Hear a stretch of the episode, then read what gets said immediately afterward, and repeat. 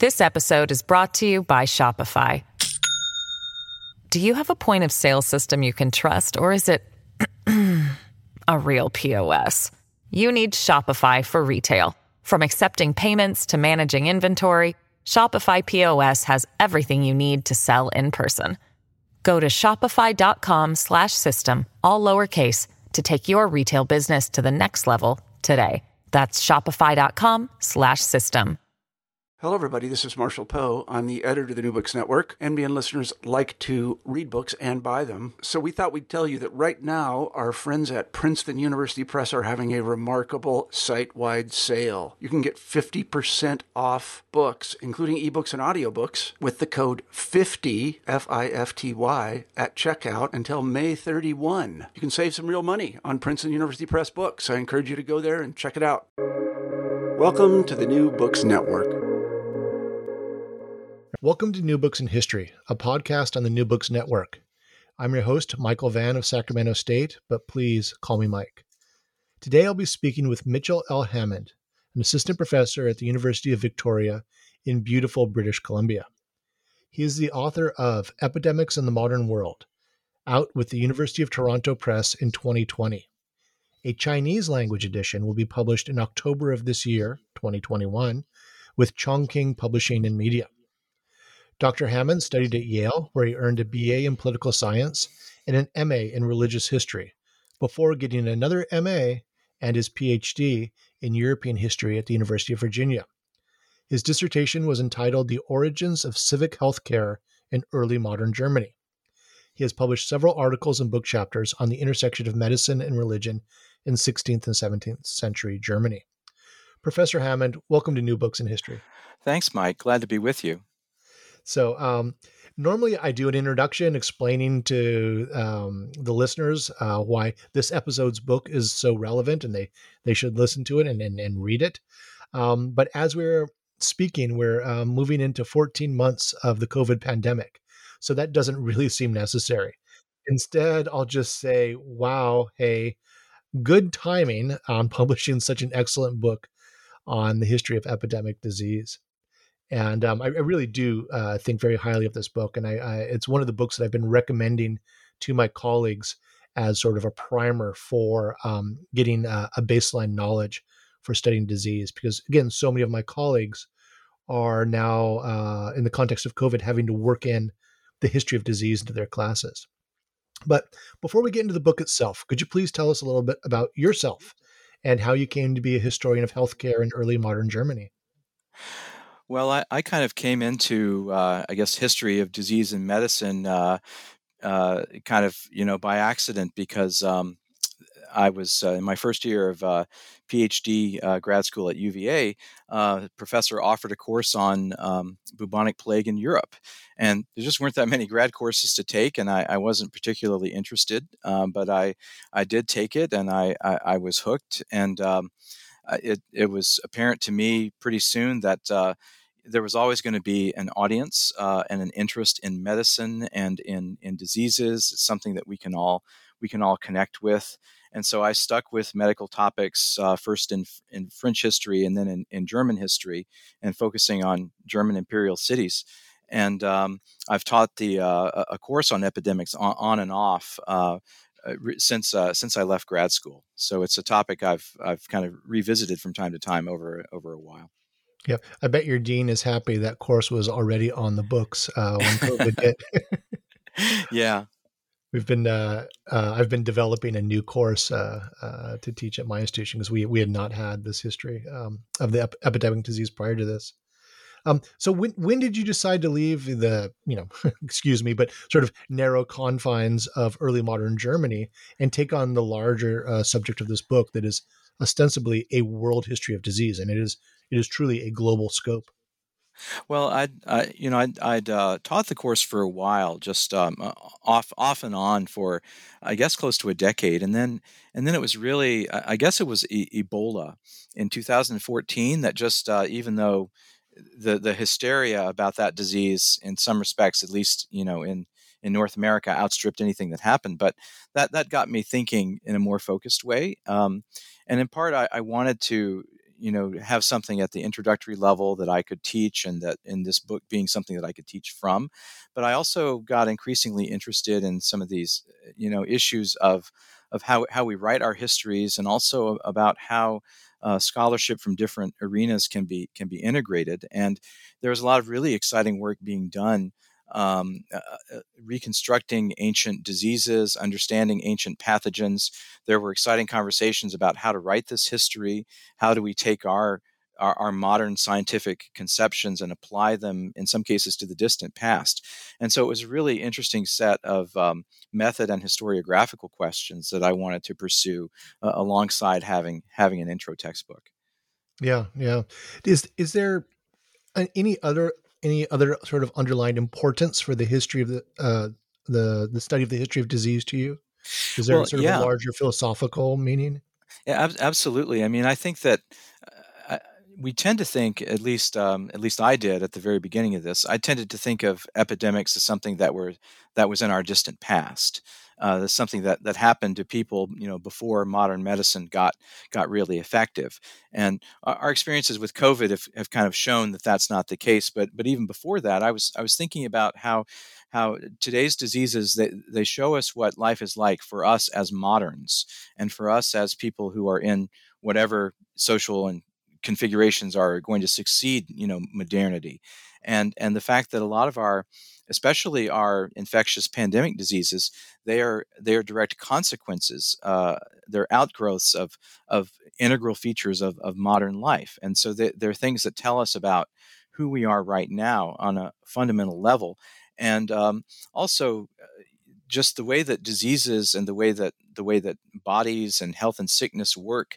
I mean, how people explain these things uh, to themselves and to others these are these are keys into how people understand the forces that kind of animate their lives and, and what the really significant underlying forces governing existence are. And so uh, whereas in in a in less secular times, you know, there were all sorts of divinely motivated explanations for disease. We now have various kinds of naturalistic, but also sociological explanations of disease. So it's our way of understanding uh, how the world works. And in the case of people who challenge science, it's our way of uh, of arguing and sorting out what our underlying premises of our of our social lives together are. So I think it's a really interesting and rewarding set of issues to to you know pursue. Yeah, absolutely. And one of the one of the reasons I study disease is I find that they they offer great opportunities to look at stress tests of absolutely social and political systems.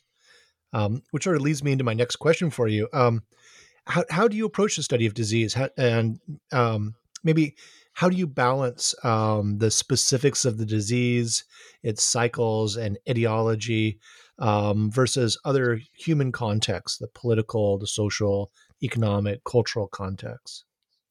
Yeah, that, that's a that's a question. Well, as as you know very well, that's a question that uh, people love to chase around in, in this in this history. And uh, you know, can we take our take our ideas from today, our modern reckonings with diseases, and then apply them retrospectively to the past? And can we really say that our that our plague, for example, is the same as plague was in the you know in the sixth century or in the 14th century and I, I, don't really have a good answer except that I, I just try and wear more than one hat. I I put on a I put on a science hat and I learn as much as I can about uh, about our current reckonings with the disease. And scientists are usually pretty good at acknowledging their limits as well in terms of the current understandings.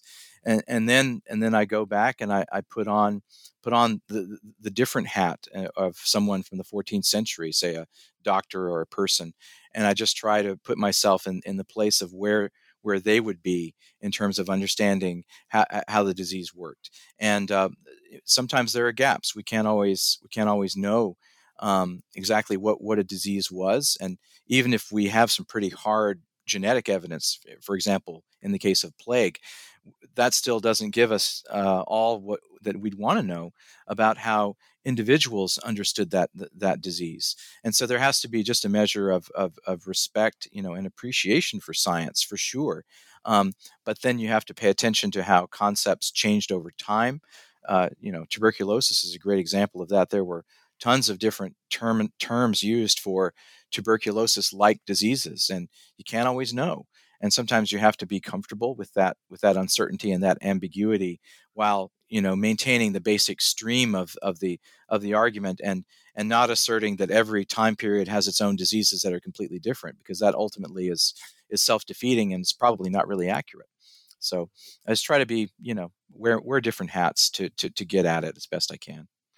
And do you knock on the door of colleagues in uh, in other divisions at your university? Uh, yeah. uh, talk to the biologist, talk to the epidemiologist, talk to uh, to others. Yeah, I, I did I did from this uh, I did for this book, and they they're you know n- noted in, in my preface. I had had several colleagues I consulted, uh, several at UVic, and then at some other places as well you know read chapters for me um, you know schooled me on some of the finer points but it, also has to be said though that that we have such an abundance of of really great scientific literature at our fingertips. It's it's all the the, the scientific literature now is all online and uh, there's a premium placed on making things accessible across audiences.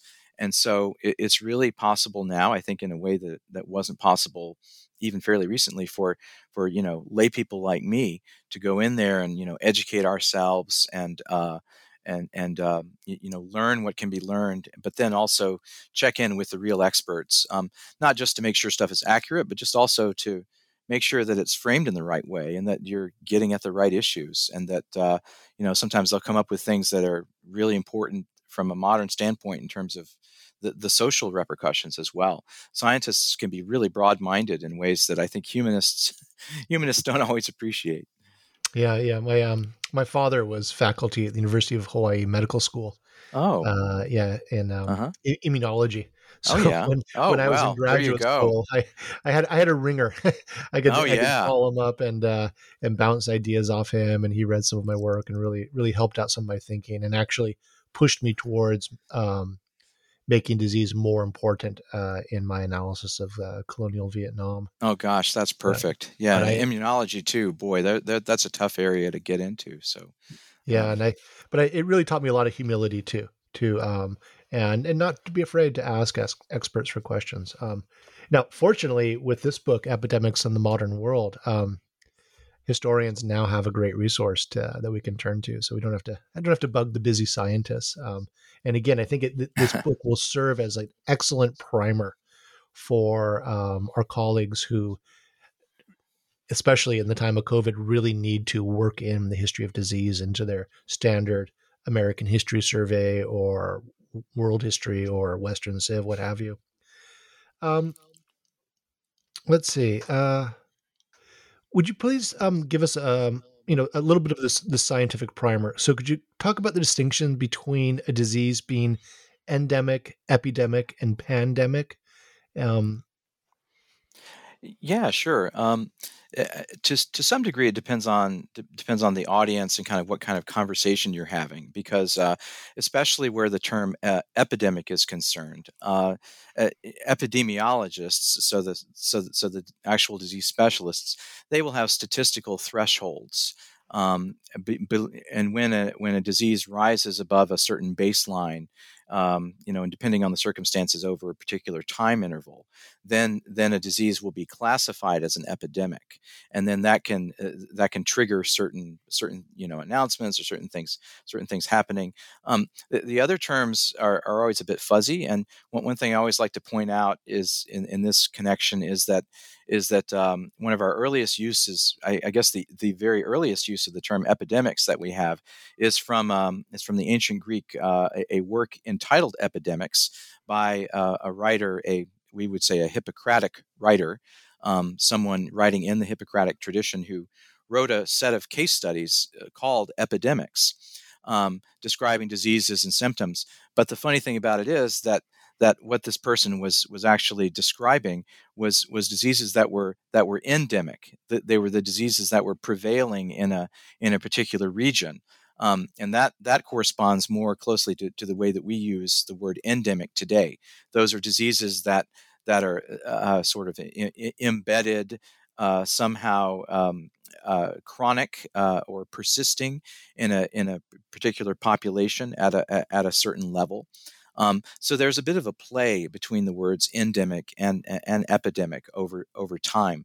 Um, and then pandemic, uh, I guess for a pandemic, it's like, well, what's the difference between an epidemic and a pandemic? And I, you know, you, you sort of you know it when you see it. you know, pand- pandemic is like you know, oh, it's it's across the continent or it's across the entire planet. In the case of in the case of COVID, and the the only other thing I'd say about that is that that really um, it, it's hard to really talk about any disease being being a being a pandemic with very few exceptions you know until until the 19th century because until the 19th century, you didn't have uh, global transport mechanisms, uh, steamships and railways and so on, that could transport pathogens and you know create infectious disease you know uh, episodes worldwide. They couldn't couldn't do that until you had that mass transport. And so, um, although there were continent-wide uh, uh, outbreaks of, of plague and perhaps even Eurasia and Africa wide uh, you know plague pandemics in earlier times. Our our modern notion of a pandemic of stuff being everywhere, um, it didn't really take shape until the 19th century, um, and now our, our world with with COVID. We have this very heightened sense of pandemic because of our instantaneous communication. A pandemic is multiple disease events happening all over the place at the same time. And so that sense of simultaneity and that that experience of being in a pandemic that's something that that we can have in a way that really wasn't available to earlier societies uh, until until really a pretty recent time. So so our, our idea of what a pandemic is is is is changing, and and our criteria for it as as modern or postmodern people is changing. Uh, you know, you and you and I can look at COVID dashboards, you know, and look at our disaster dashboards, and have that sense of instantaneous uh, experience. And we can zoom in on different parts of the world if we wish you know oh what's the uh, how many cases in croatia this week? You know that, we can we can do that if we like.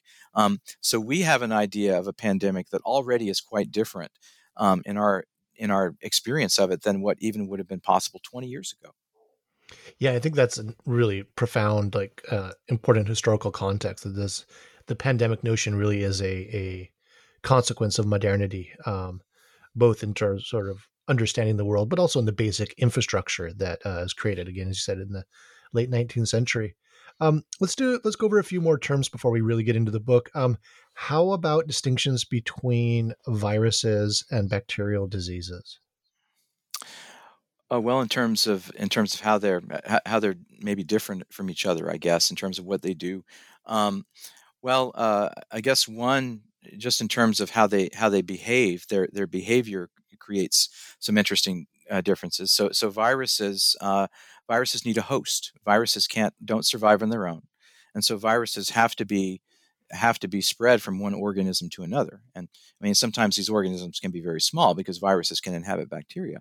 But um, but viruses can't can't float around on their own the way that bacteria can, and so this then will have consequences for um, for uh, uh, you know bacteria such as uh, such as the the vibrio that cause cholera, for example, which um, oftentimes hangs out very happily in certain kinds of crustaceans and certain kinds of plankton, but it also can motor itself around with its little tail, its little flagellum, and so that gives the the, the, the dynamic of the spread of of, uh, of this bacteria a different di- a different kind of dynamic than would be would be the case with a with, with a virus. Um, and then another just really kind of clear cut difference that has a lot of public health consequences is that bacteria can be targeted with antibiotics. So uh, you can have uh, uh, microbe attacking or microbe eating, uh, um, you know, other other uh, organisms. So penicillin, originally a mold, um, and then all of the all of the mycin, excuse me, mycin uh, antibiotics such as streptomycin or erythromycin. These are stuff that we take all the time. Those are uh, originally derived from soil microbes. So these are microbes that that go around happily chomping on, you, you know, chomping on uh, bacteria. Uh, just in you know as their as as organisms. So once those once those antibiotics then were harnessed by by humans, uh, that that then can also though engender certain kinds of dynamics when there's a evolutionary arms race between the bacteria and the antibiotics. And so this is uh, has been the case with uh, uh, with tuberculosis, where you have drug-resistant tuberculosis. You have uh, drug-resistant staphylococcus infections, uh, which are uh, increasingly the bane of many hospital hospital settings. Um, so you know something that's that's uppermost in mind for all sorts of care facilities. That was the big problem in care facilities before COVID. Um, was was staph or MRSA, these different kinds of uh, of disease resistant microbes. So so so those are some of the those are some of the things that that that uh, you know affect the landscape. Um, and uh, you know some viruses uh, some viruses evolve faster than some bacteria do, but it's not a hard and fast thing. And you know most viruses are a lot smaller than most bacteria, but yeah, mm-hmm. it's it's really interesting. And so again, we're recording in March uh, 2021. So now in the New York Times, when I look at it on my iPhone, I'm seeing both COVID uh, cases and COVID deaths, but I'm also starting to see reports on vaccinations, and that's the yes. the new figure that we're watching. So, could you say a few words on um, uh, the difference between inoculation and vaccination, and also perhaps um, pharmaceutical uh, prophylactics, um, and and also very quickly. I mean, this is covered in the book, but how how was vaccination developed historically?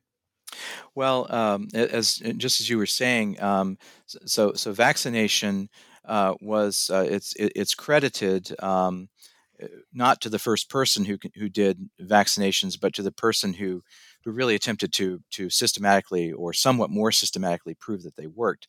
This was Ed, Edward Jenner working in the uh, 17 after 1795 um, in a in a rural you know English English uh, community, and he basically took uh, what was already a, a well known remedy that had been practiced uh, around the world in many different ways, and that was inoculation. And these were all different ways to try and, and counter smallpox, which was worldwide a known a known killer, uh, especially of children, and uh, very scary and disfiguring for people who who didn't die. Um, inoculation was basically using a weakened form of smallpox matter um, in order to uh, induce resistance. And so what you did was is you, that you took smallpox matter, either ground up pustules or a little bit of the the uh, lymph or the, the the infectious fluid, and you would introduce it into a person's body, sometimes through scratches, sometimes uh, through a tube and blowing it up through someone's nose, which is what they did in China.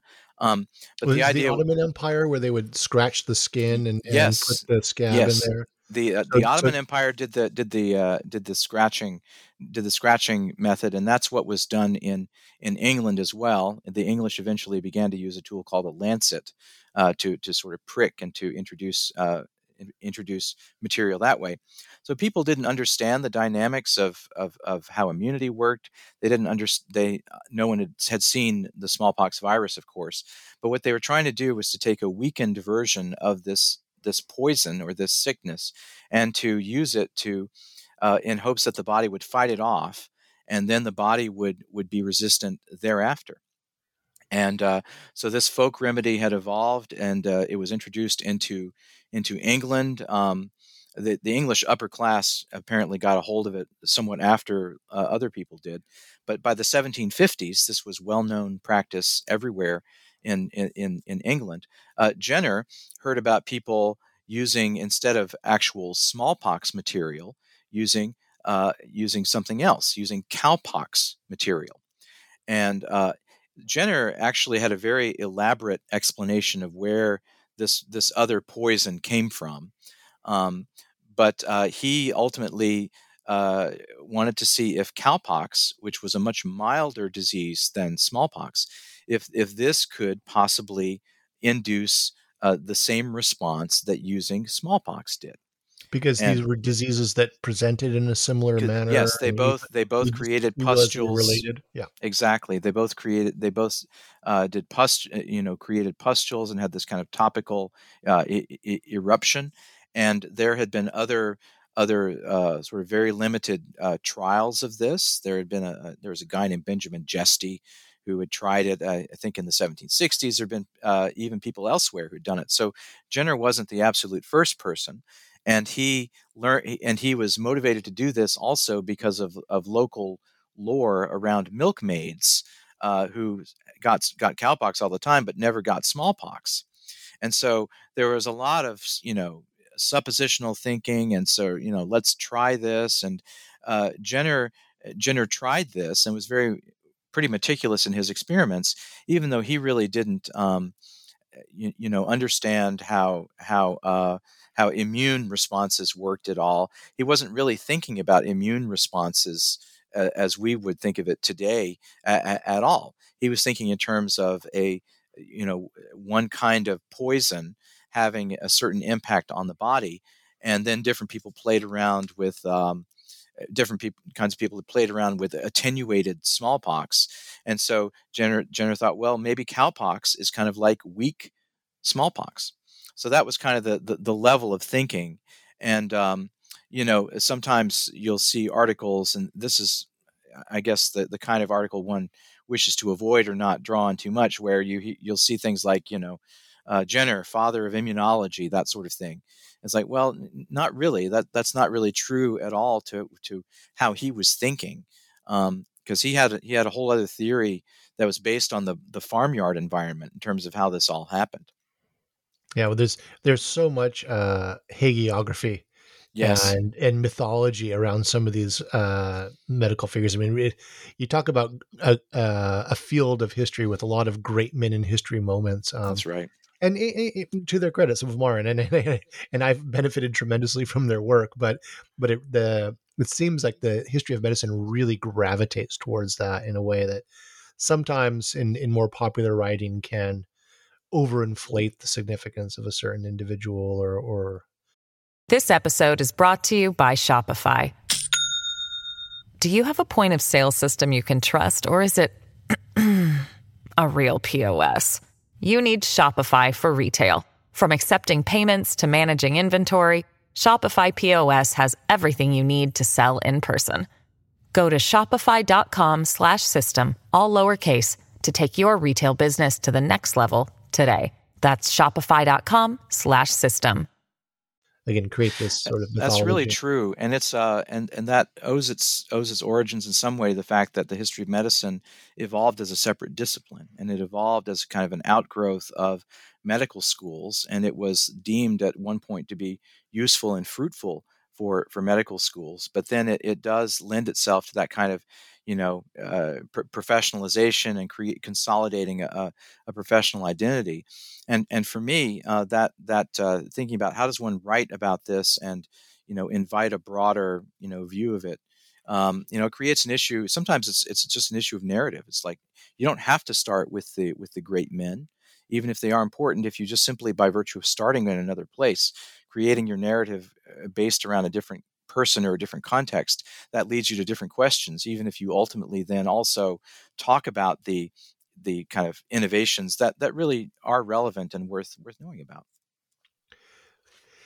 So, with uh, with vaccination, um, this brings up some important questions on the morality of developing and testing vaccines. Um, how was this done historically? Uh, where was it done, and who historically who served as the proverbial guinea pigs in some of this uh, this early vaccine history?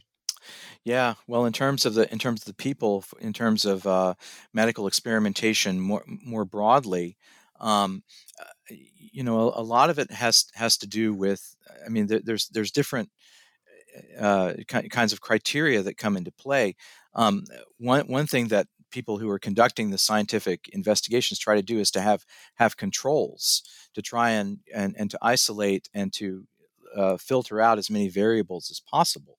And so partly for that reason uh, scientists uh, traditionally not so much now but in the past gravitated towards uh, enclosed populations. So people who, who are living in uh, people who are you know sometimes living in, in, in asylums or in hospitals or prisoners or also soldiers. Um, all of these different groups of people uh, what they have in common is that their their habits and their routines uh, can be controlled so that you can then conduct conduct your, your experiment. Uh, also uh, you know in, in earlier times um, there was uh, i'd say there was a kind of transactional morality at work where where if um, where people who were who were receiving benefits from the state, um, if they were in some way under state control, um, they then were sort of higher up the line as, as people who were eligible to be used for various kinds of, of, uh, of experimentation. And so th- this goes beyond, you know, vaccinations and experiments for medications to things like uh, to things like surgeries, um, where charity patients who were receiving surgery, say in British voluntary hospitals, for example, um, if they were receiving this, you know, more or less free or deeply discounted medical treatment, they then would be expected to subject themselves to all kinds of, of medical interventions or simply have their bodies be used as case material or they could be examined by other uh, by other doctors and they were deemed to have ceded some of that control because the state stepped in to be the authority that that was enabling their existence in a certain way.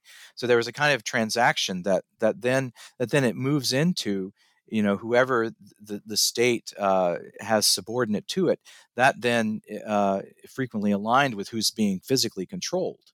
And so so these things line up and so i think that a lot of the ethics around experimentation uh, you know revolve around who does the state control and whose habits uh, whose habits you know can can can we control and so it's laboratory constraints and and state constraints that, that kind of intersect together.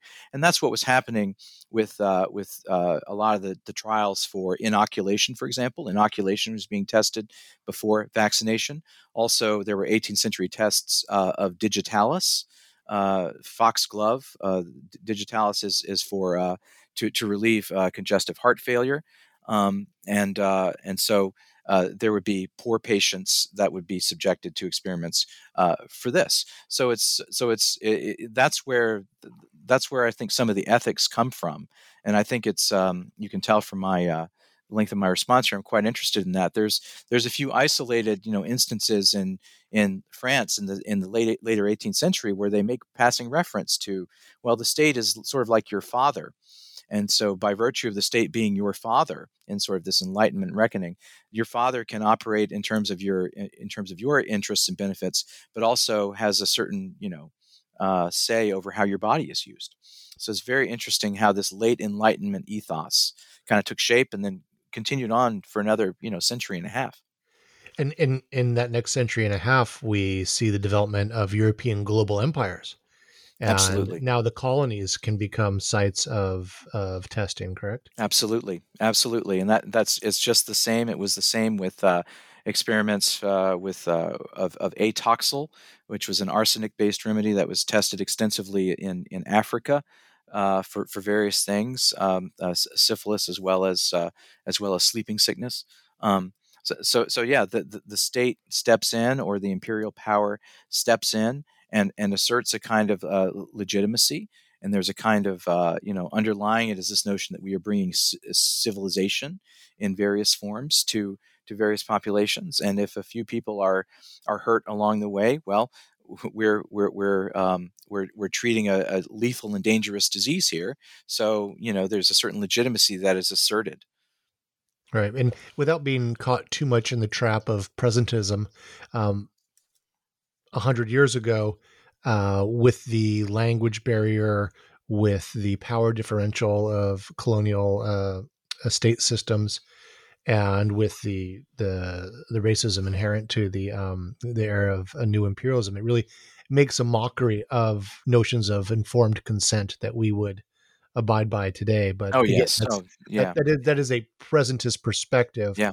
but nonetheless, it does does show some of the the, the moral uh, at, most diplomatically i can say ambiguity regarding yes, the testing a- absolutely. there was no notion of, of informed consent. And what, what i find interesting is that there was a kind of a, a rationale that we would no longer accept today but there was a, a sort of quasi legal rationale for this that well by in, in to, to speak again of the 18th century you know test subjects you know you, you're you're on the state support. You're receiving state support and therefore you are you know from a legal standpoint you're kind of part of the state family and and the state as your parental figure then uh, asserts a certain a certain you know prerogative to control your body. And then if you look at statements made about uh, the parental dimensions of you know uh, assertions by imperial powers. You know, I have somebody like Woodrow Wilson writing about imperialism and about the the basis of state power and families. Well, that that that assertion of of dad knows best. um, you know that there there was some of that in in the sense that informed consent isn't necessarily uh, necessary in in the same way because the state is asserting a certain role and that continues on for a very long time in an unchallenged way, uh, in spite of what we now recognize as the, the obvious power differentials and uh, I, think I would say also just a measure of hypocrisy that was, uh, you know, self-serving uh, dimensions of that too, for yeah. sure. And in, in your book, in the chapter on syphilis, you address these issues in regards to the Tuskegee, the infamous Tuskegee uh, experiments, and also the the shorter but um, really shocking experiments in Guatemala yes. that um, uh, were conducted by American physicians, correct? Yes, yes, and uh, that's a great example. And in, in, in, Tuskegee, um, they just watched people essentially be sick and uh, took took uh, substantial steps to avoid intervening. No one was actually infected with syphilis during the Tuskegee experiments. People sometimes thought they were, but they but they weren't.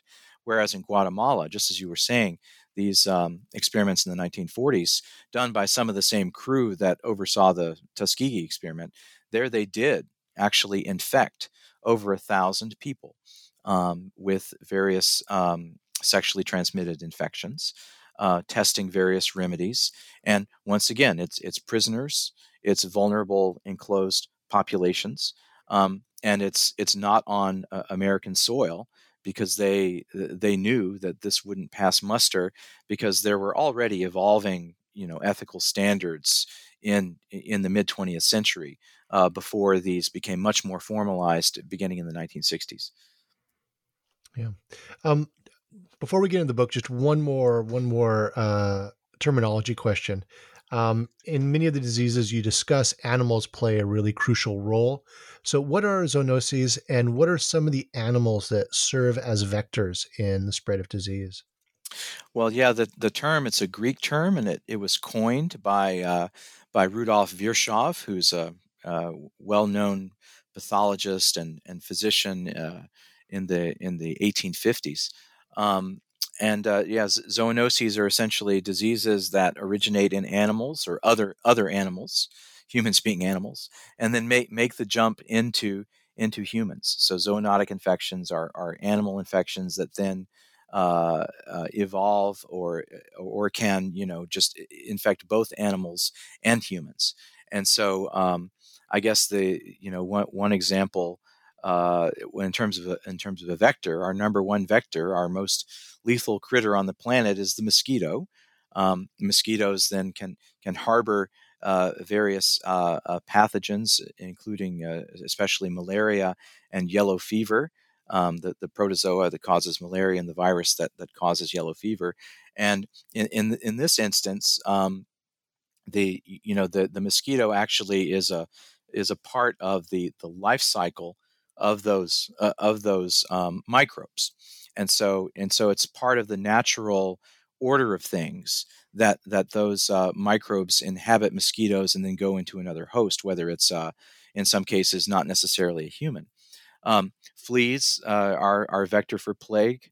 Bubonic plague is, is is fleas, and and here again, this is another useful point that that that plague is predominantly uh, an, an animal disease plague is not predominantly a, a human disease. It only infects humans under rather exceptional circumstances when when a, an ecosystem, a, a, more normal ecosystem uh, among rodents and and microbes is uh, disrupted, and so uh, in order to un- it's endemic here where I live in California. Oh, is it really? So oh, yes, yeah, so they they found it there. Yeah, you oh, don't stick your hand into uh, uh, ground squirrel holes. Yeah, yeah. A few years ago, uh, there were a few cases from Yosemite, uh, Yosemite yes. Uh, Park. Yes, they, every every year there's there's a few cases in the in in the U.S. and that's news to me that it's near Sacramento, but it's uh, you know the, the, the desert Southwest or or Colorado. These are places where where um, it's a it's a known you know, it just just hangs out happily among among prairie dogs and different kinds of squirrels, different kinds of rodents, and even in soil. Uh, plague can can live uh, for, for, some periods in burrows, and so it can inhabit inhabit burrows and then kind of uh, be be infected. So so it because, helps us because it's it's a virus, so it can live outside of. Well, well, it's a bac- right bacteria, so it can live outside. Sorry. Yeah, right. yeah. So exactly. Right, So it, it, can it can live it can live outside uh, yeah. On on its on its own, and uh, and the same is true for anthrax. And this was one of the great riddles of the 19th century that anthrax can survive for quite a while in a in a kind of spore state. Um, and and it it will hang out in soil, and that would essentially contaminate pastures, which was something that uh, really beset European farmers uh, for for many many years. Um, and then that, that got unraveled in the in the 1870s by Robert Koch, um, among others.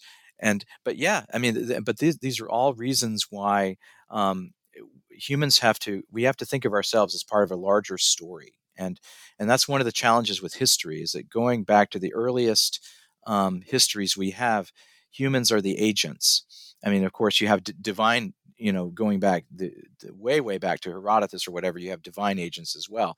But uh, but humans are the protagonists. We are the authors of the story. We place ourselves almost invariably at the center.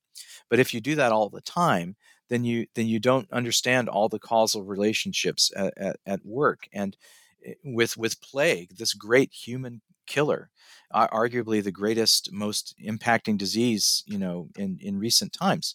Um, you know humans are bit players in in the story of plague and it's like well what, you know what a concept we're on the edge here. And you have to have that have that sensibility alongside obviously being interested in in what diseases do. But that's how you get the whole story is that you have to shift your frame of reference. Absolutely yeah.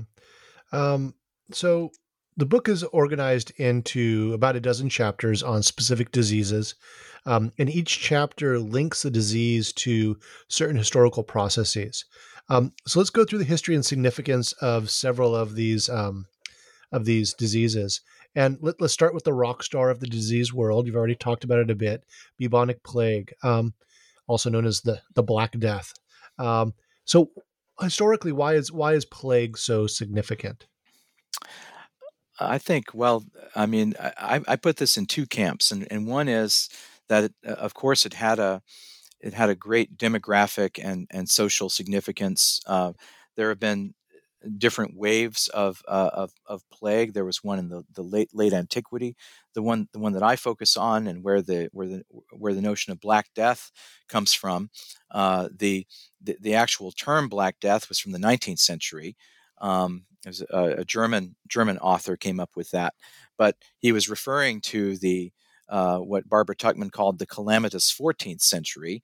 So, this uh, outbreak of bubonic plague in the 1340s and then in earlier decades, even before that, but 1340s in Europe. But then it's for the next 300 years uh, that you have plague uh, outbreaks, uh, sometimes cyclical, sometimes wave like, intermittent, but chronic plague and the, the different and the bacteria being more or less endemic in different parts of Europe and also North Africa and, and parts of Asia uh, over you know different times and places for the next 300 years. Um, and so it it it then that then flows into the second aspect of plague is not only did it exert long-term demographic and social you know uh, impacts, but it also did more than any other disease to shape our notion of what an epidemic is. And it made us think about uh, and as the term implies, an epidemic is an episode. It's something that happens. Uh, plague comes to town, and a whole lot of people die, and it's very upsetting. And then it's gone, and then maybe it will come back, and maybe it won't. Um, but there's there's a notion of uh, the episodic nature of epidemics, and there have been innumerable books written about plague um, that chart a rise and fall that chart a basic narrative of it's not here, it's here, and it's horrible. What are we going to do? What problems does it and issues does it raise? And then it's gone, and then we're left with the with the aftermath. And uh, um, this may be ex- extrapolating a bit too much, but I think that that kind of rise and fall, it's here and not again, I think that, that that is something that we wrestle with with COVID today, as we face as we face an, uh, a disease that it's it's early days yet, but we face a disease that that may be with us for a very very long time, not in the same form and not influencing us in the same way or to the same extent.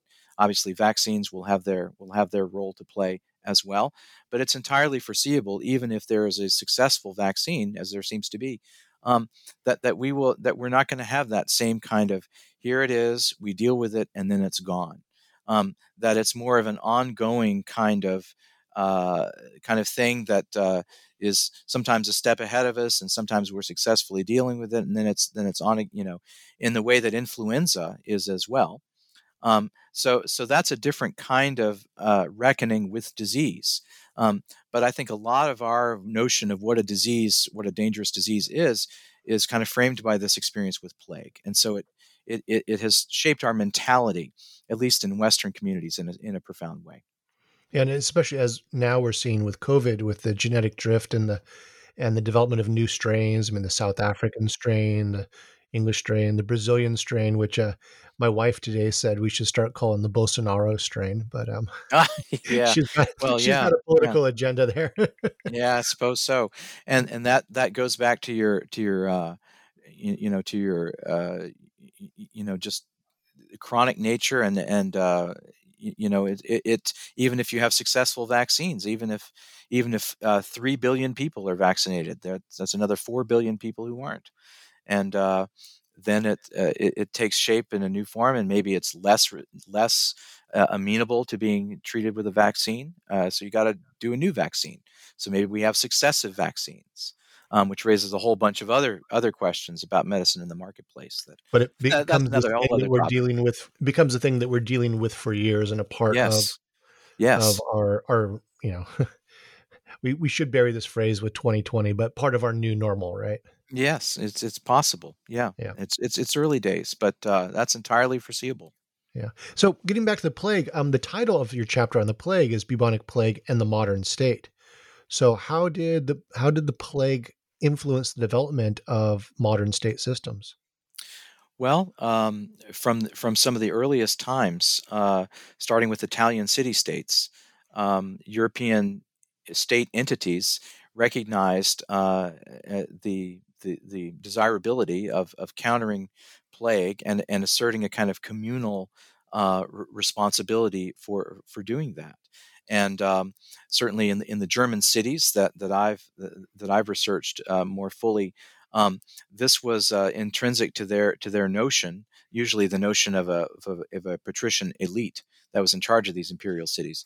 Um, their idea of of protecting in a in a fatherly way uh, the, the, the populace, and uh, that father that parental rhetoric was was very much in the in the foreground in the in the early modern era in these in these city states, and then it becomes asserted then in the 18th century.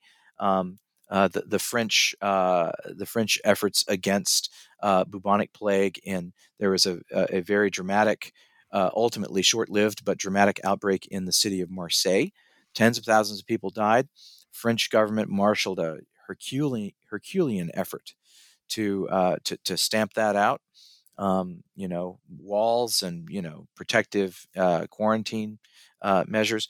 Um, you know, same thing with same thing with cholera, and then and so so so states uh, you know assert this assert this you know uh, interest in in in uh, taking on diseases and uh, creating mechanisms by which this is possible. And so this is uh, goes into a lot of what uh, the legitimizing of, of what modern states do. Yeah. And you've also have a chapter on rinderpest in the book. And I was surprised when I saw that because this is a cattle disease. So what does this have to do with people? Um, why did you include rinderpest in this chapter and what what is the impact of this cattle disease on uh, on human history? Yeah, well, it's it's had a it's had depending on different times and places a tremendous impact on on on human history, especially in Africa. Um, and it, uh, I mean, it goes back to this to what I think we need to do, and is important to do now is to understand our human story in relation to to other animals, other organisms, and to understand ourselves sometimes uh, in our minds as the center of the story, but but also as part of a part of a bigger story. And this is also part of a um, part of a, a, movement in public health or in in medical thinking to shift more towards uh, what are called One Health principles.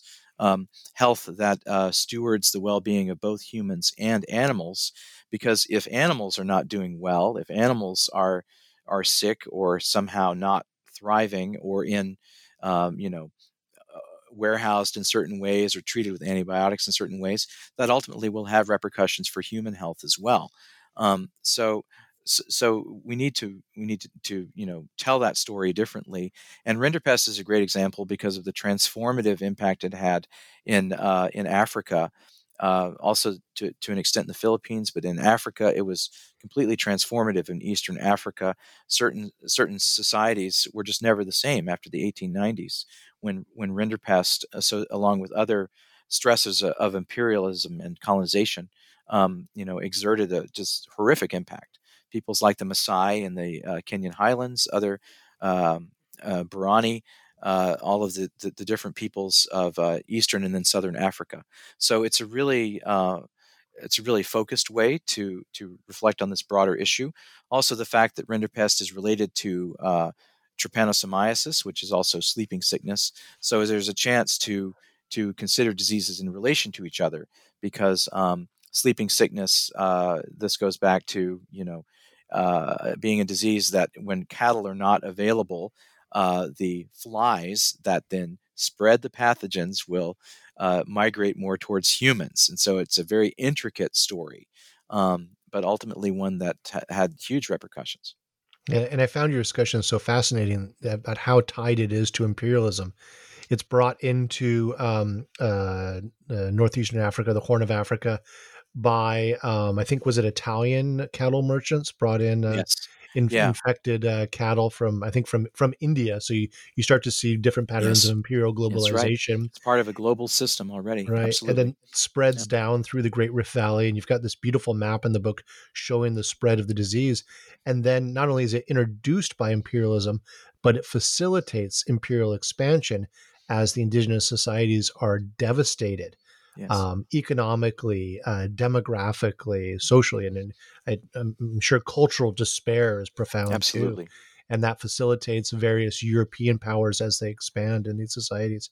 Made me think of um, Mike Davis's book, uh, Late Victorian Holocaust, mm-hmm. uh, when he charts um, El Nino phenomenon and yes. the, the, disruptions there and the, how that facilitated various forms of imperial expansion. Yes, absolutely, and the, the very same things were happening in the in the Philippines. And just as you say, this this um, period of rinderpest was also a, an El Nino period. Um, so there were convergent um, ecological crises that that brought people's worlds to an end, uh, yeah. and it's just uh, it's really hard to imagine. Yeah, I mean, I to be honest, like when I, I saw Rinderpest, I'm like, okay, I'm just going to read quickly through this one. It's because it's about cattle, but it had so many connections that, um, and and it's in the time period that I specialize in too. Yes. I just thought it was so so profound, and you did a great job bringing these things together. Um, in your chapter on cholera, you situate the disease in the specific historical context, uh, again, of imperialism, uh, and imperialism's industrialization of transportation networks patterns of mass urbanization and also climate change, in this case, uh, induced by the eruption of the volca- uh, volcano in um, uh, Sumbawa, the Tambora. Um, I couldn't help but think of that this de- disease is like the the emblematic disease of the Anthropocene. Um, could you speak to the history of cholera in these contexts? Uh, what you know, I, th- I think it's really true that um, cholera it's it's it's one of these diseases because it's because ultimately it it um, you know it, this is another disease that is not just a, a human dis, you know human disease. You know these these organisms the the, the vibrio uh, that cause cholera you know they just they just hang out all over the place in in uh, freely or or more often in, in, in plankton and small life called copepods. And so you, you know th- this this shows us uh, you know fundamental ecosystems our oceans um, evolving in a, in a certain way um, but then but then you know the, uh, the the patterns of climate which may which impact copepods and and the the, the uh, cholera uh, the cholera vibrio in, in ways that I don't think people have it all worked out yet, but but you have the inter- intersection of climate then with you know uh, industrial or in highly concentrated dense urban settlements and and there the, the, spread of it is driven by these distinctive you know kinds of human settlement that that we that we have now. And when we consider urbanization we can think about urbanization as not being just one thing. It's not just big cities you know in mostly in Europe the way it was in the 19th century. You know urbanization now is like the the agglomeration you know that's on the mainland near Hong Kong where uh, you know there, there's more people that live in this sort of metropolitan giant you know sprawl there's more people there that, than live in all of canada. Uh, you know it's 38 40 odd million people who live in a very compressed area. And um, so, so, this is the kind of thing that that that you know makes cholera a disease of human habitations the way we live now but also our our, our oceans and our ecosystems the way they are now and uh, you know we, we and we have to you know reflect on that and then and then of course there's also the continuing crisis in yemen where where there's perhaps half a million people have died from cholera um, that was and that was even a few years ago so heaven knows what it is now um, and uh, you know where it's where it's uh, you know driven by politics as well. So so yeah, cholera is one of these diseases that's kind of a total disease. And as as, as you and I were, were discussing briefly j- just just before we, we began, how cholera shows you stresses, and that a lot of these diseases show you stresses and disruptions. And historians have been really good at understanding these stresses and disruptions locally and in big cities like Hamburg or London or Paris. But we also have to be thinking about these stresses globally and introducing a new variety, new set of considerations as we do that. Absolutely, absolutely, and I, I think you did a great job laying that out in that uh, that chapter. Um, both plague and cholera show a tension between two approaches to um, fighting uh, epidemic disease: uh, vaccination versus public health. Um, would you speak to these two uh, different approaches? And I, I, think there's a certain degree of resonance right now as as we're in, in the COVID uh, pandemic, we're moving into this period of vaccination, but still important right. to keep public health in mind. And there's even some debate. I mean, some of the brouhaha over the Texas governor um, uh, uh, just a few days ago saying that uh, the public health measures would be over. Um, so, right. could, you, could you speak about that distinction between vaccination and public health? Yeah, well, it's um, uh, gosh, I, I guess the, what comes to mind is that is that every every disease poses slightly different slightly different challenges with with that. So, I mean, I guess with uh, with COVID, yes, we do we do have a vaccination that is that, that is quite effective, but there is going to be a there's going to be a lag uh, in, in which you know not everybody is vaccinated, and and also there it's an open question as as to whether or not um, the vaccination is going to completely halt the spread of disease because vaccinations can accomplish different things. Some vaccines are better at stopping you from getting sick in the first place. Uh, some vaccines are good at uh, you know reducing limiting the severity of symptoms um, and then some vaccines are better at halt stopping you from from spreading the disease. Um, and another another disease where this is applicable is polio, which is a which is a disease that uh, that that is still uh, is still hanging on. uh, people are doing their best to get rid of it, and polio is doing its best to hang on in little little pockets in Afghanistan and Pakistan and maybe parts of Nigeria. Um, and this is a, this is uh, this was one of the first diseases in the um, where where certain kinds of polio vaccines are uh, leave open the possibility that that uh, people will not have severe symptoms, but they will still excrete the virus and then perpetuate the virus to pe- and and then thereby allow people who have not um, been vaccinated to to actually catch the virus. And that's what happens when you use uh, attenuated uh, virus, virus that's not completely killed, in your vaccine versus using inactivated or killed virus. And those two kinds of, of uh, vaccines are, are, are, there for are, are there for polio. Um, so with respect to you know the give and take between you know vaccines and public health, I mean it, it really um, you know it, it, it depends on your vaccine as well with uh, with plague and with uh, and with cholera they don't really have. I mean, cholera they've got they've got some short term vaccines. With with plague, there isn't really one, and uh, and so public health measures remain important for, uh, for, both of these for both of these diseases. They did try plague vaccines and cholera vaccines uh, in the early 20th century, and uh, you know the, the, cholera vaccines you know seemed seemed to work sometimes, but ultimately wasn't the the solution that people hoped hoped it would be. I'm thinking of you know Valdemar Haffkine in in India, um, but uh, but but yeah, I mean it's a very complicated question. It depends on it, it depends gets down to the the nitty gritty of what what the you know the, the capacities are for your vaccine and uh, and how effective your public health regime is going to be in, in given populations and also the, just the whole notion of public health is uh is a different way of thinking about disease than I think many people have. We think about disease as the individual. There yes. is something out there that can make my body sick, or something out there that can make my loved ones or my neighbor's body sick as opposed to something out there that can threaten all of us and that we need mm-hmm. to behave in a more collective and communal manner. Um, and, um, you know, in this age of individualism, I've just been watching yes. some of the, the Adam Curtis documentaries about uh, oh, yeah. in the age of individualism. And uh, um, I think that, you know, maybe like, maybe public health is a harder sell right now because of this, uh, uh again, age of individualism that we have. Uh, oh, I think you're right, and I think that with uh, with COVID too, it's uh, COVID is is tricky because it doesn't it doesn't affect everybody the same way. It, there's a vast discrepancy in how severe it is, and so um, a lot of a lot of folks are maybe optimistic in the way that many people tend to be. That oh well, I might get COVID, but I'm not going to I'm not going to get a really bad case because the odds are that it's going to be someone who is who is um, you know much older and has underlying health problems. They're the ones who are really more susceptible to to severe covid.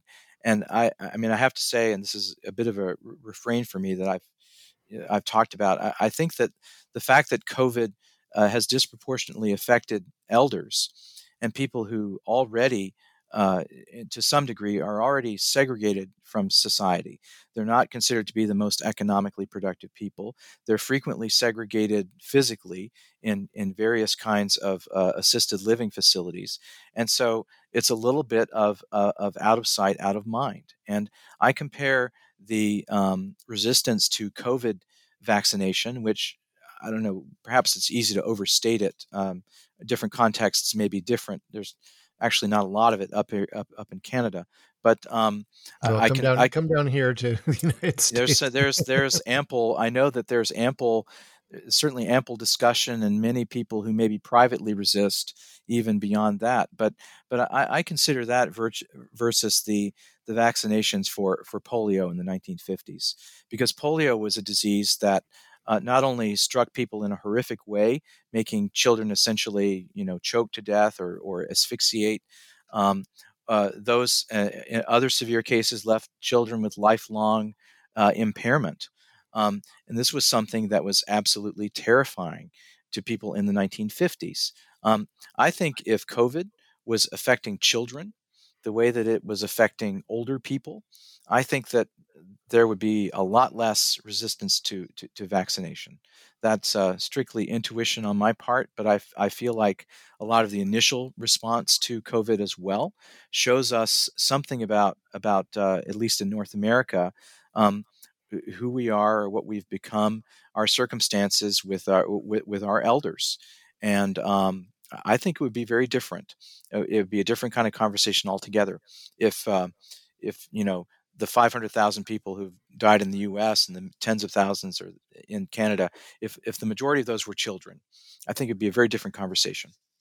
Or or in their 20s and 30s, as Absolutely. with the, the, the Spanish flu, which you have a, you have a chapter on. And yes. one of the great things uh, in that chapter that you point out that uh, relates to what you were just saying about the age impact is that um, uh, the the influenza it, it, what becomes important is when you're born and you have this Yes. this year 1968 and uh, i was born in 1967 so i was studying that Yeah. graph really hard like where am i and Hmm, yes. and yeah. um and it's so interesting as we as you point out in that chapter um we oftentimes like with covid we're talking about it's how old you are but you say hey flip that it's when you were born and what you may have been exposed to as a child could you say a few words on that Yes. Oh well, that's that's research. Um, there's there's a group of people. Um, Michael Worobey is one of the people, but then there's another person who I think is the lead author on some of the studies for that.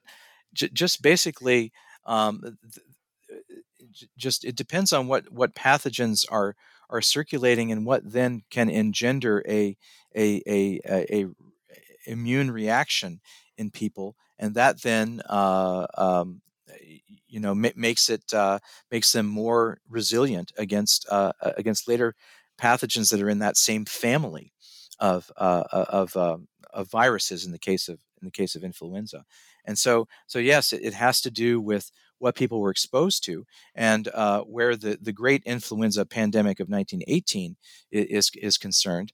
Um, a lot of people had uh, mild uh, had mild uh, apparently uh, infection with a different kind of influenza in the 1890s.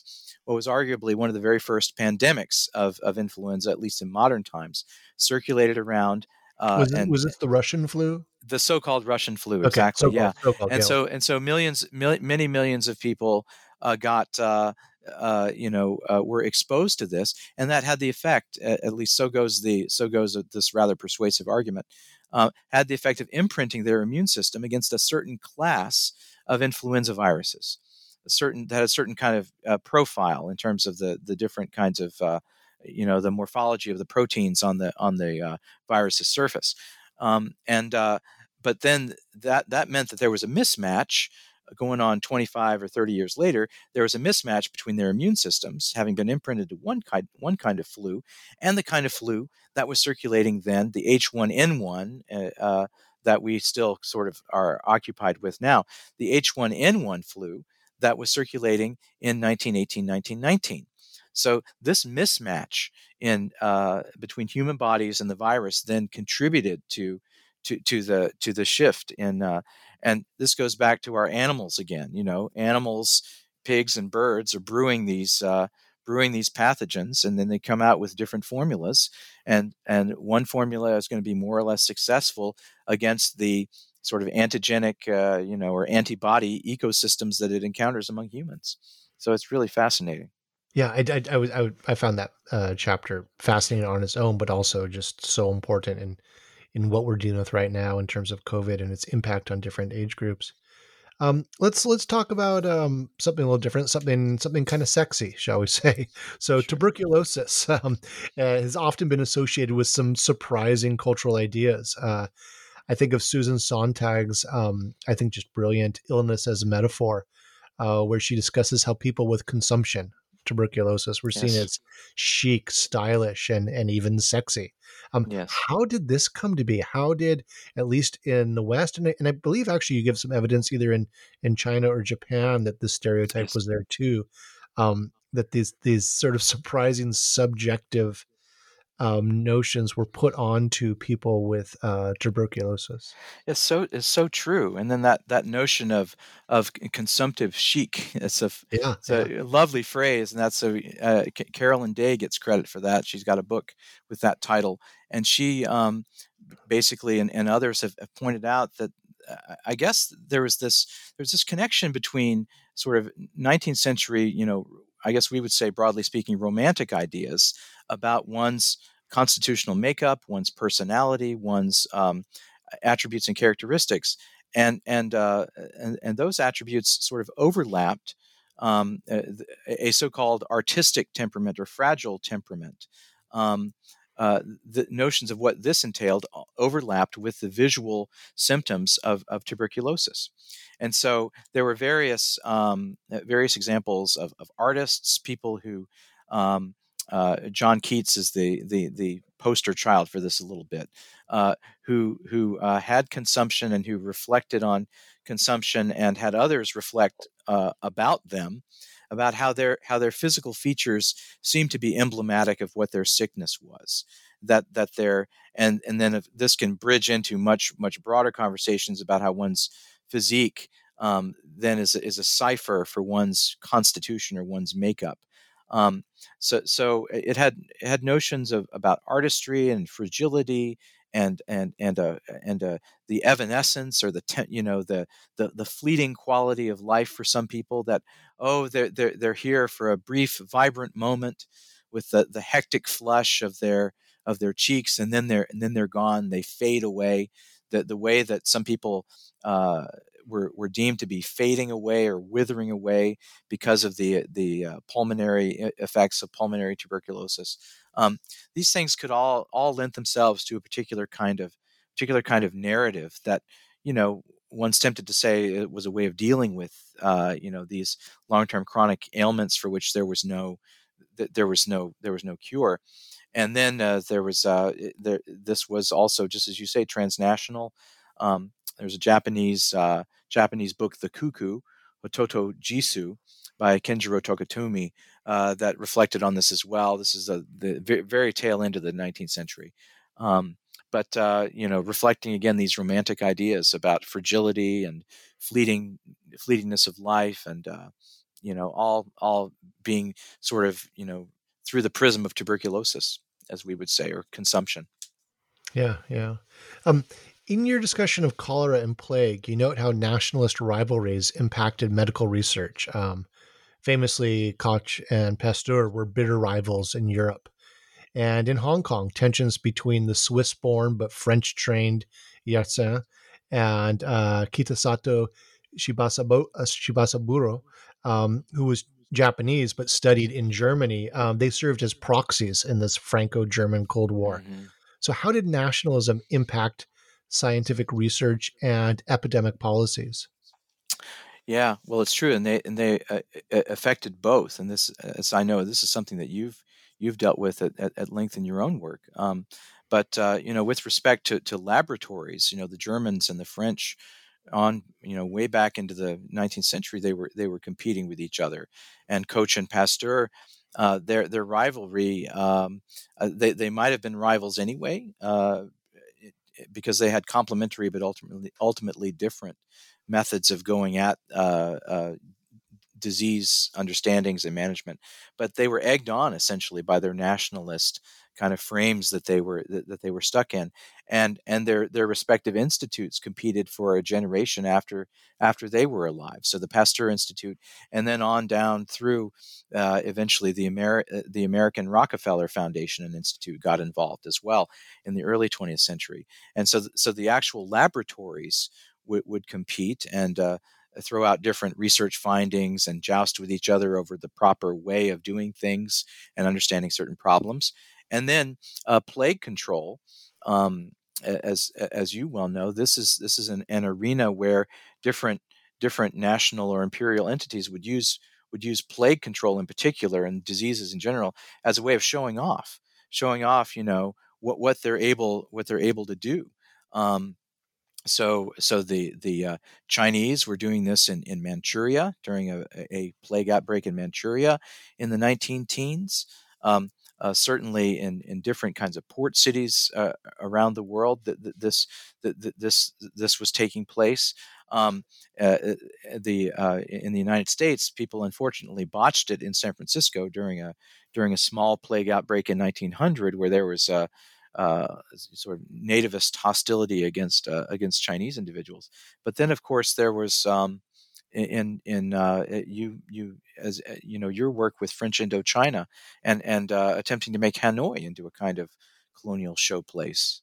That's a that's a that's a really interesting case study too. Yeah, absolutely. And then uh, with the with the that plague, the third plague pandemic, uh, my hometown of Honolulu also factors into it because yes. when the plague got into the Chinatown in downtown Honolulu, um, it it was set fire and burned down yes. and there's debates on how intentional that was but it happened and it was the fire was started by the Haole the white authorities And in San Francisco, they started talking about the Honolulu solution. They started openly talking about burning down Chinatown in the middle yes. of San Francisco. I mean, it's it is really, you know, in in response to plague, you start to get into these really sort of necro political uh, uh, logics. Um, that are, fascinating. But that um, is you know, that is such an interesting example, and I've seen pictures of that Honolulu, had that Honolulu fire. The, the fire is yeah. terrifying. Yes, I mean, amazing. That's, that's, my hometown. I you know there's still some of the buildings around there that have survived, and um, I you know I, I know those streets. I mean, I used to mm-hmm. as a kid I used to skateboard through there, and uh, yeah. and just to uh, see that uh, those images, those black and white images of that neighborhood on fire, it's just it's just it has, this is a very strong emotional response from me. Um, I was also wondering about the the role of nationalism uh, in understanding uh, disease. The the soi-disant, the so-called Spanish flu, did not originate in Spain. Uh, and a few minutes ago, I said the Russian flu, and you're like, "Well, it's the so-called Russian flu." That's right? what everyone calls it. Yeah, so, and, you know. yeah, and then and then French, Italians, and English called syphilis after their various rivals, right? Um, and my own work, I've looked at xenophobia and the third plague pandemic and the way in which Absolutely. Chinese bodies and China was vilified um, uh, for association with the plague. And, and more recently, Trump uh, has deployed racist rhetoric when discussing COVID 19. Could you say a few words on how this, this sort of impacts um, the discourse around disease? Yeah, well, this is part of that same you know conversation with uh, with Chinatowns. You know, po- pointing, uh, you know, having having a look at people who are who are who are culture, culturally different and staking out a certain kind of certain kind of identity. And certainly, just as you were saying, this this goes this goes way back down, back in the in the 1500s. You know, Europeans blaming uh, you know the, the the pox on on, on each other. Um, Spanish Spanish flu. Uh, you know, the, the Spanish just got just got uh, you know hit because they were being honest. Uh, the, the, the Spanish were neutral formally in World War One, and so they they had greater license uh, to report on what was actually happening. And so the you know the the French, the Germans, and the English and the Americans were completely mum on this terrible, terrible uh, oh, plague. In the influenza. context of World War One, they didn't want to report because that would Absolutely. be show a weakness. Okay, Absolutely, yeah. and yeah. and so, but but the the, the Spa- Spanish journalists did not have the same concern, and so they reported from the spring of, of 1918 on on on the problems they were they were having, and so therefore it was called Spanish flu because that's where it was uh, r- reported first. Um, for for you know for for folks in the 20th century and, and, even today, I mean, I mean, I think part of part of the issue is um, is it comes down in part to a sense of, of, of citizenship and membership in a particular society and who belongs and and this notion of sanitary citizenship that um, as, as, as you very well know, this was something that uh, was uh, very much part of the conversation in in uh, in Western, but also colonial cities and ports and different kinds of outposts, where people w- were wrestling with different communities living together. And the Chinatowns is a great example. Vancouver, Victoria, San Francisco, Honolulu. These are places where where Chinese people were deemed to be deemed to have different sanitary standards. Um, and of course, this was in, in large measure driven by the fact that some of these folks were impoverished or they were isolated from their families and therefore just had different domestic arrangements than than uh, than the quote unquote traditional family. Um, but but it, it raised a question of, of what does it mean to be a sanitary citizen? What does it mean to have membership uh, as as someone who is clean? And uh, we can see the same thing with U.S. imperialist aspirations in the Philippines, where uh, the sanitary project was an intrinsic part of the U.S. imperial uh, a- activity there. And then, of course, the, the, the flip side of citizenship is is is imperialism, and the the the uh, you know how do we convey our our, our hygiene principles to to peoples abroad? So the the U.S. again or uh, peoples in Africa? Um, how do we how do we turn our subject peoples into sanitary citizens? Uh, the British in India. Uh, there were protests during during the plague uh, outbreaks in India in the 1890s, early 1900s, which were plague was horrible in India. Millions of deaths attributed to plague. We'll never know how many. Um, and and the British, you know, imposed various sanitary regimes on the assumption that that that uh, sanitary citizenship had to be had to be enforced, and if it couldn't be enforced, it would be imposed. Um, so so so this then you know creates grounds for all sorts of nationalist rhetoric, and uh, uh, you know Trump had a Trump had a very tried and true playbook um, to, to, to refer from, along with a more modern anxiety around laboratories and nefarious sites of, uh, of uh, you know, nefarious, you, you, know, where bad things are happening uh, under cover of darkness. You have, uh, you have, you know, pathogens being concocted that either intentionally or not, they, they, the genie gets out of the bottle. Um, Edward Hooper made a similar uh, allegation about U.S research into polio uh, and tried to con- connect this, you know, in this uh, tortured argument to to the origins of HIV. Um, mm-hmm. So so yeah, there, there's there's different ways that these that nationalist agendas can be can, can be harnessed.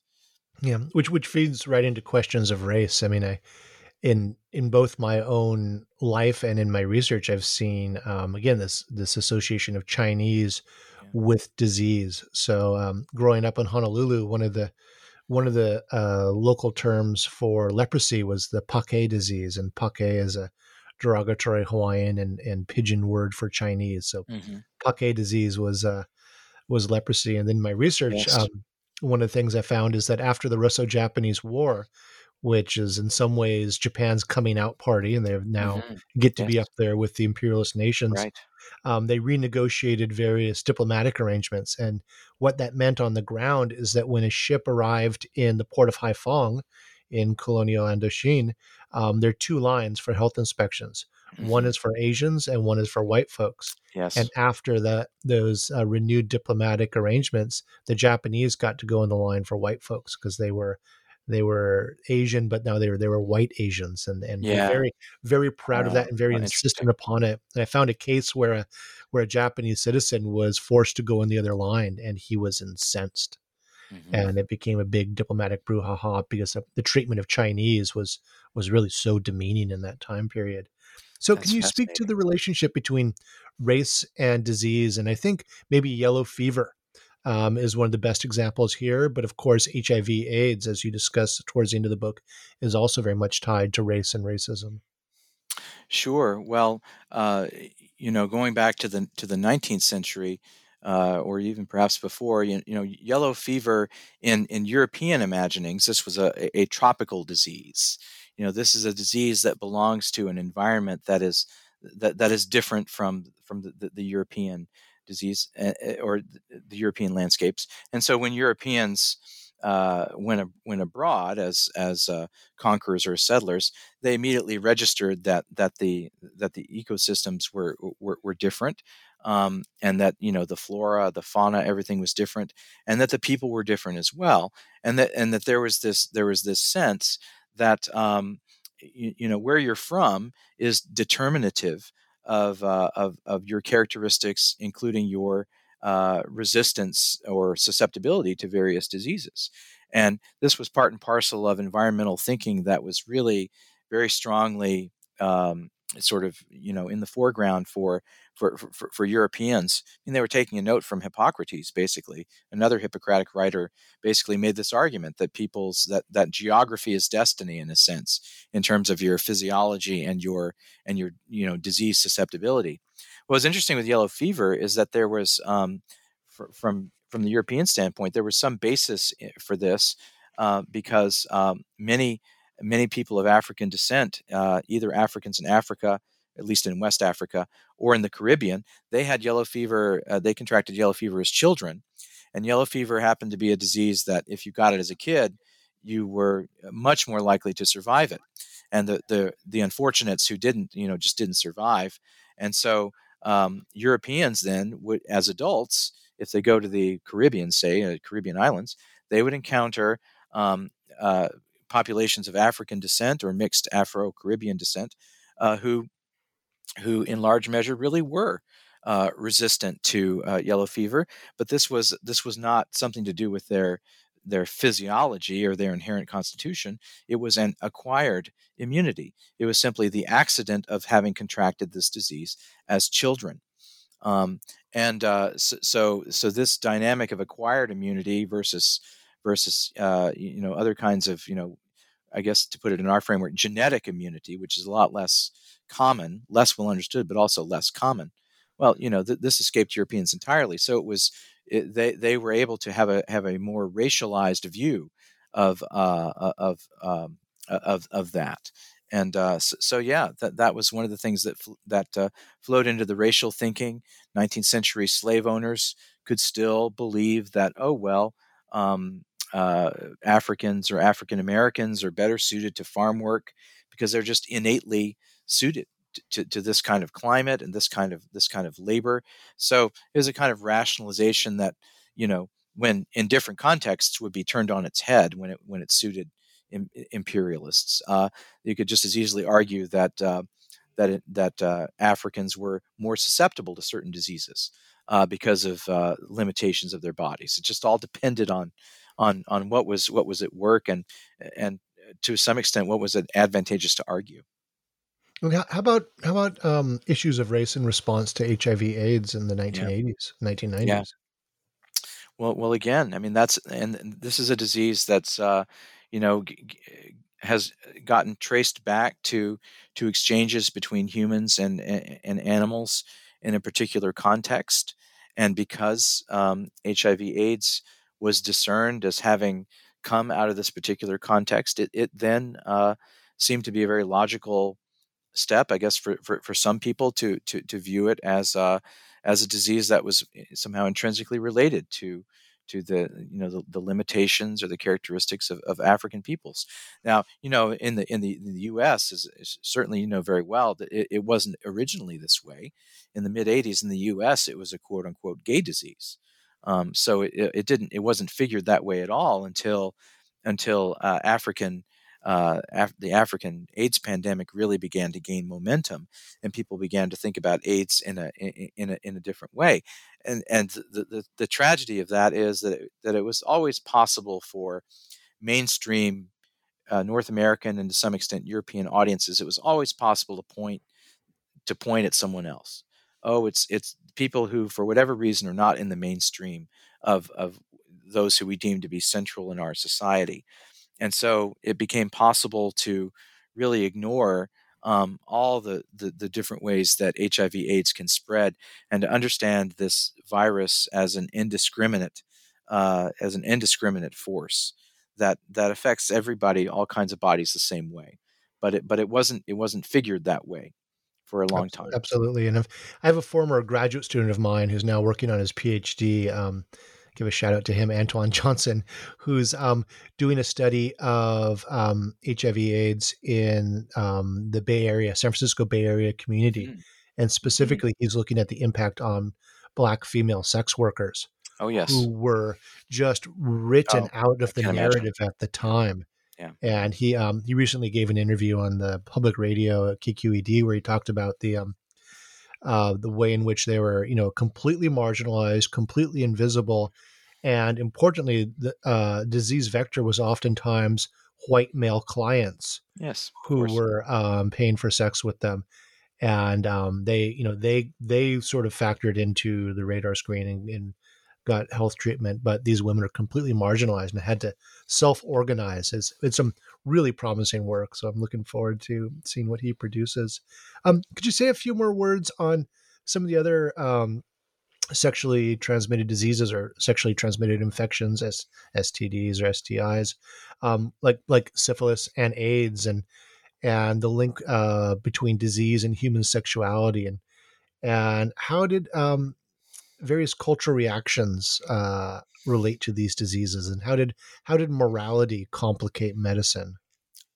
Yeah, well, it gets it, it it's it, it's uh, you know the, the, sexually transmitted infections. I guess they get charged because they you know they re- they relate to intimacy, and then and then also depending on the circumstance, they they are re- related uh, to to concealment, and this was especially true in in, in, in England, going going way back, you know, Shakespearean times. As you know, my, my book gets into this just a little bit. How how you, you know the the suspicion of those who uh, you know beneath the belt, let's say, actually are concealing various kinds of you know malevolent forces in in their bodies, and so there there could be um, there could be a, a, a, kind of you know misogynist tinge to this. Uh, once again, just as you were saying, sex workers uh, being being ignored, um, disregarded, you know, through the centuries, uh, or or even worse yet, being targeted as the as the the repository for this poison or these or or this disease, as opposed to people who are equally susceptible as as as human beings.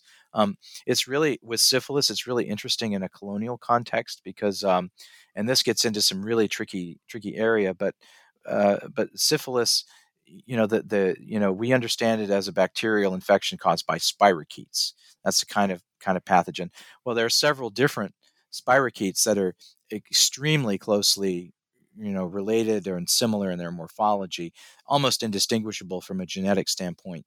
But there's um, there's uh, yaws and and pinta as well as uh, as well as syphilis and yaws. Uh, less so, but to an extent to this day is still a a disease that uh, can can uh, uh, in, infect people that you know morphologically this this pathogen is almost indistinguishable from syphilis but you know it causes similar kinds of, of deformities.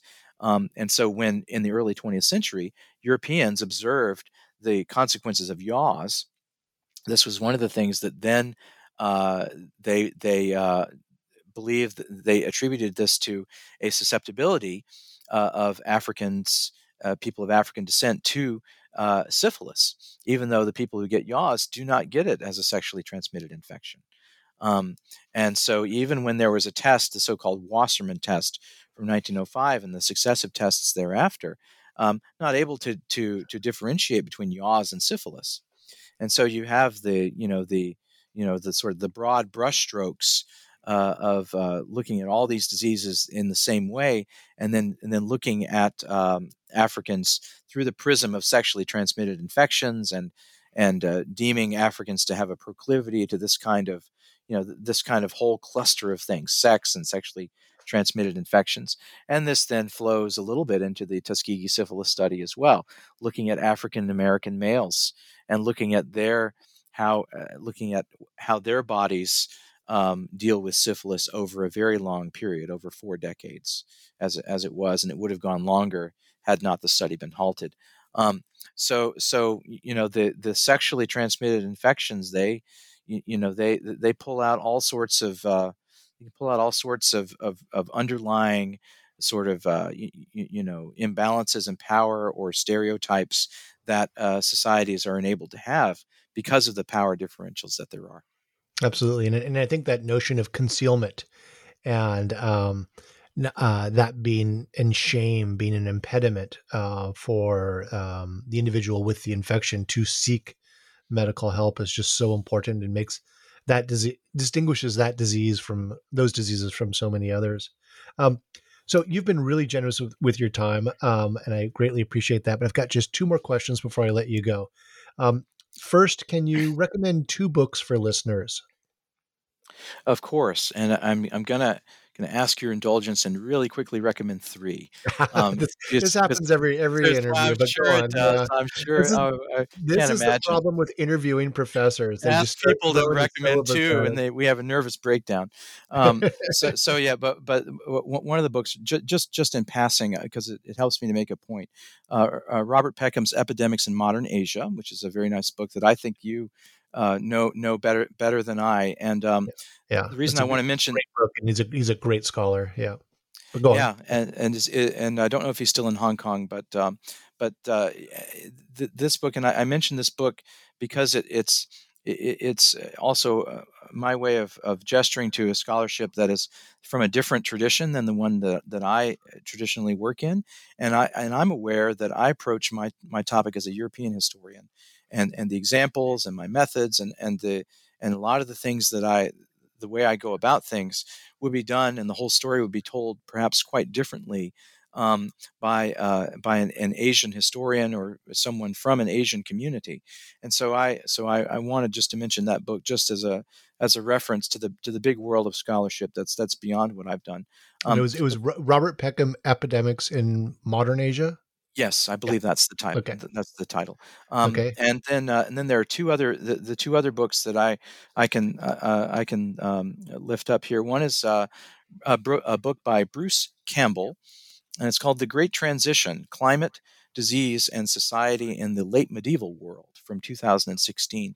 And um, this this book is uh, is a really uh, one of, one of the great appeals of it simply is that it thinks big it thinks globally about plague, and it thinks about plague in reference to to the to the big forces of uh, of economy, but also of climate.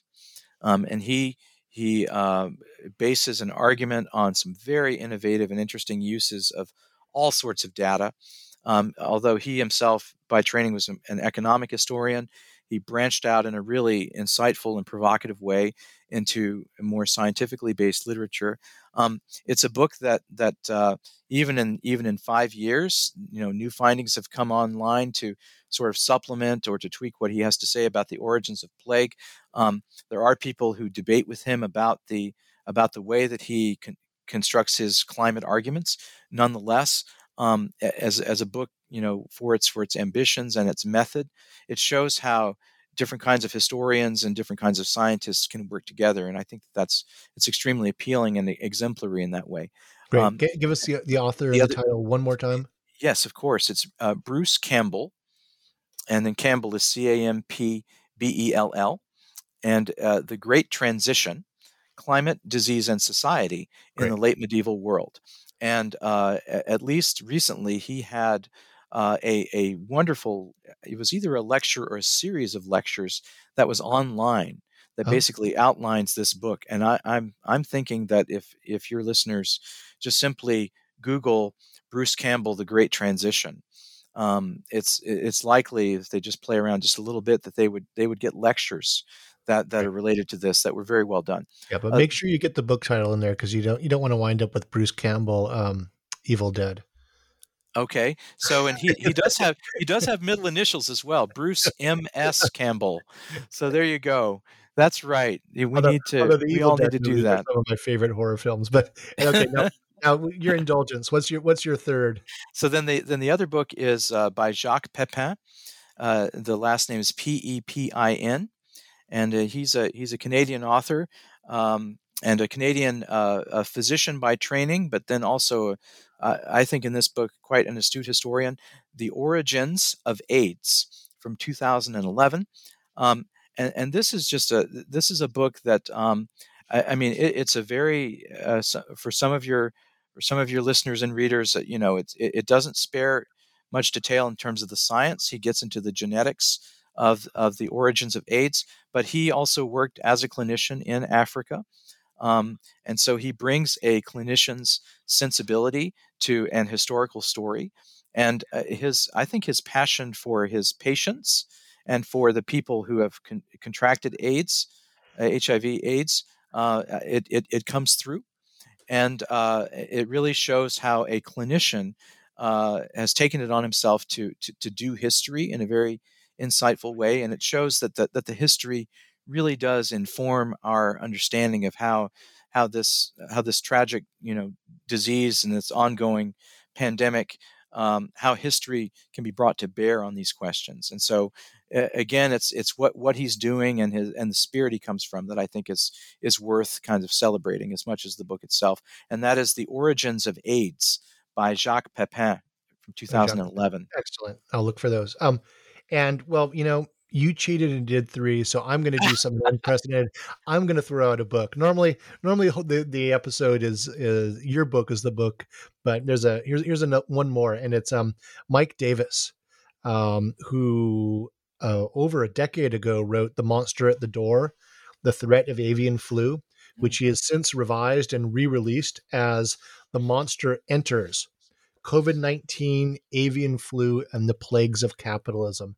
Mm. And Mike Davis is one mm. of my one of my intellectual heroes, and and he puts a Marxist critique on the threat of um, epidemic disease and links um, uh, threats of avian flu to practices such as factory farming in particular. Yes, yes, and yes. Uh, such such an important factor. Yep. So, and that's so, the thing. Factory farming is a big, and this is something that uh, I discuss rather rather in passing, but it, mm-hmm. it comes in in my Rinderpest chapter. Yep. Factory farming is, you know, this is one of those ecosystems where humans have created humans have created, you know, laboratories where diseases are manufactured. We just call them we just call them, you know, factories.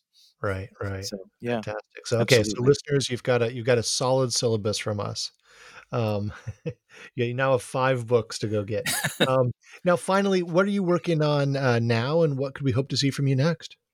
Well, I still have a I still have a, a, hand or maybe just a couple of fingers in uh, in early modern Europe, sort of uh, more short articles. But in terms of my the the big project, um, I've uh, I've agreed to do another book for for uh, the University of Toronto Press, uh, sort of a, a, a, history of, of modern medicine. So from uh, I'm I'm probably just going to go from the late 18th century to the to the present, um, and it will. Uh, although it will be another survey type book, it's uh, I envision that one to be a little bit less uh, textbooky, as it were. Um, Epidemics in the Modern World has uh, uh, documents and discussion questions, and is very explicitly framed as a textbook. And uh, and um, the the book on on global medicine or on medicine in the modern world, I'm still playing exactly with how to frame it, but um, it, it's going to be a it's going to be another kind of survey that hopefully also will will contribute in a scholarly fashion into to telling the story of the history of medicine in a different way and it's uh it's really i think ripe to be to be rethought and you know just by by many different people um, because we we still have a have a sense of medicine as it unfolded in Europe, and that is our kind of template for then taking that Europe European medicine becomes imperial medicine and what happened there. You know, we need to kind of re- redraw the redraw the landscape, and I'd like to I'd like to contribute to that. And I think that our world, um, you know, we can we can all try and shuffle that deck a little bit differently, and especially with COVID showing us showing us what go what global medicine is. Uh, these vaccines, they are you know what else what else would they be if they're not global medicine in a sense you know globally spread and what does that mean how does that all happen and where did that come from so uh, that's not the idea i had when i began thinking about the book, but that's part of the thinking now. Um, COVID is changing lots of things, and it's certainly being uh, being formative for me. Fantastic. Well, University of Toronto did a beautiful job with this book, uh, "Epidemics in the Modern World." They I mean, really it, did. It is just it is just a really gorgeous looking book, and it it does some really great things. I mean, with the the color scheme and so forth, and is laid they out so job. beautifully. And and and I I I I, I think you're slightly underselling it by keep saying that you did it as a textbook because I think it is really, as I said, an essential primer for all historians today because we really need to work discussions of disease into our classes. And um, I've I've been saying this for years. Finally, thanks to COVID, people are starting to come around and say, "Yeah, we need to do this." So, Mitchell Hammond, thank you so much for talking with us today. Well, thank you, Mike. It's been a great pleasure. Yeah. So this has been a conversation with Professor Mitchell L. Hammond of the University of Victoria about epidemics in the modern world, out in 2020 with University of Toronto Press. A Chinese language edition will be published this coming October, October 2021, with Chongqing Publishing and Media. I'm Michael Vann of Sacramento State University, and this has been an episode of New Books in History, a channel on the New Books Network. Thank you for listening.